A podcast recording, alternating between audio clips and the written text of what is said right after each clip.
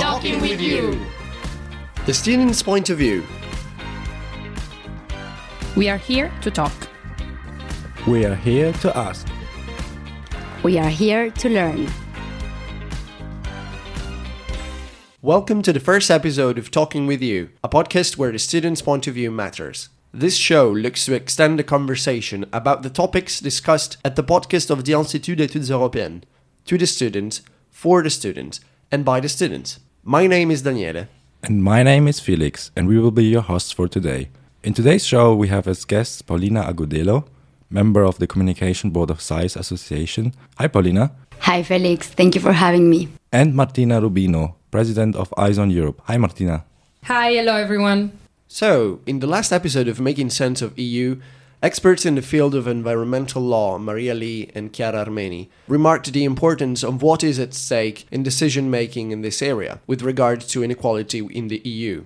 So, Paulina, I would like to start with you. After learning that there is a sentiment of frustration on the part of young people to have an impact on environmental decision making, and that this has led to a certain disengagement of the youth towards environmental topics, how would you think that we as students or young people in general can increase our participation in this area? I actually relate to this question and I relate to this feeling, and I believe it comes from the fact that we as students think that our efforts won't make a difference. Mm-hmm.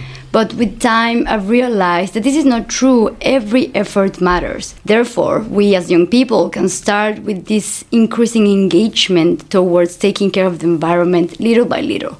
First, with our family, our friends, our community, our schools, and so on. With small or big actions, yeah, it really doesn't matter. The objective is to start to generate a change by being that change first. In that sense, we will be contributing in a way to the increase of the environmental consciousness of our surroundings, and as a consequence, we will feel more engaged with the topic. Then, in a way, directly or indirectly, we will be helping the youth engagement toward this matter as well. So I think participation is key and movement generates more movement. So I would recommend to start. Just start doing something. Start taking care of the environment and then the rest will follow, I hope.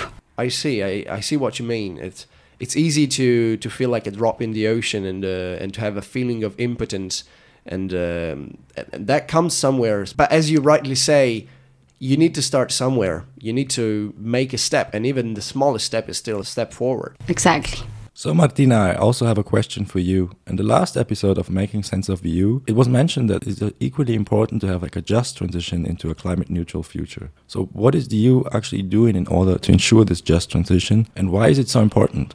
Well, thank you, Felix. It's actually a very good question. First of all, we cannot fail to mention the Just Transition Facility, that is a tool uh, with the objective of ensuring a transition to a climate neutral economy in an equitable and fair manner. It provides um, targeted support to help between 2021 and 2027 the regions that are most affected by climate change and also aims to uh, soften the socioeconomic impact of this transition. It has mobilized around uh, 55 billion euros, and through this mechanism, uh, the Just Transition Fund and the Just Transition Platform were created. So the first one is used to finance plans with objectives and needs in the most affected territories uh, previously identified. While the uh, Just Transition plans assist EU countries and regions in uh, just transition through a one stop help desk. Can you give me an example for that? Yes, like for instance, a country can refer to the platform for technical support on uh, regulatory updates or to see if there are new initiatives in this field. And this um, platform also serves as a tool for exchanging good practices. Oh, okay, thank you.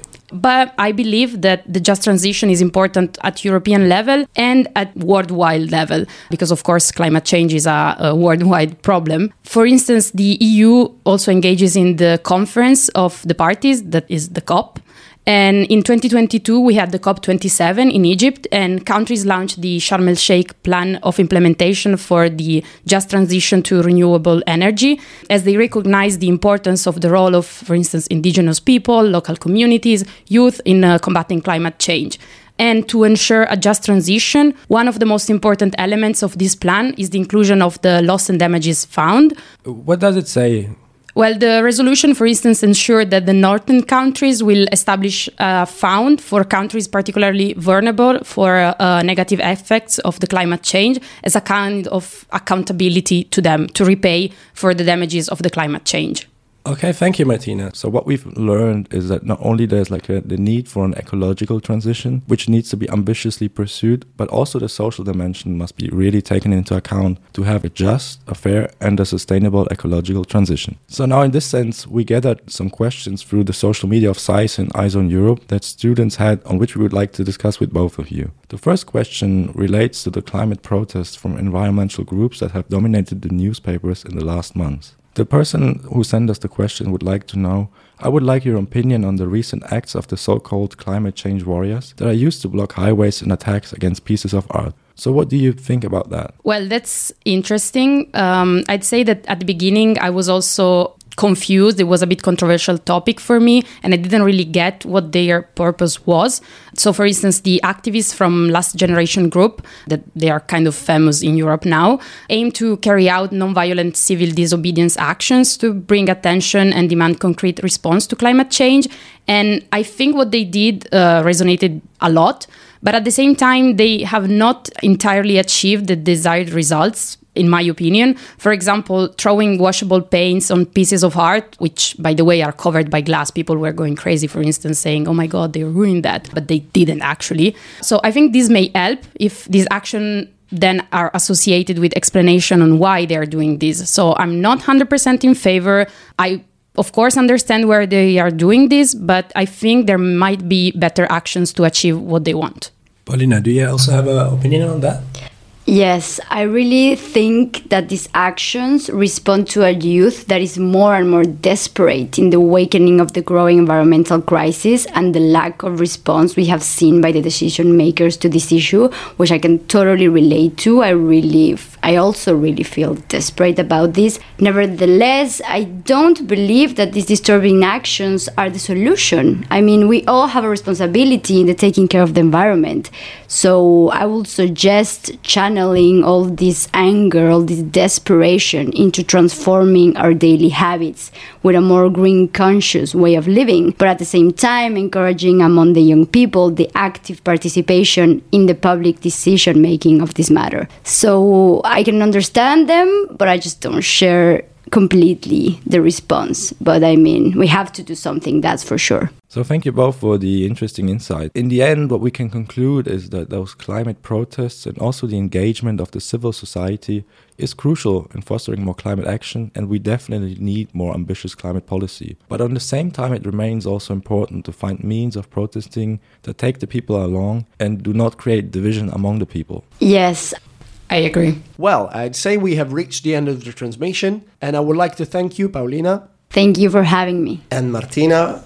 Thank you. For joining us today in the discussion of this important subject that certainly is very broad and will continue to be part of the agenda in the coming years. And thank you all for listening to Talking with EU, the student's point of view. This podcast was sponsored by the Institut d'études européennes of the Université Libre de Bruxelles, which we thank for the opportunity of this space.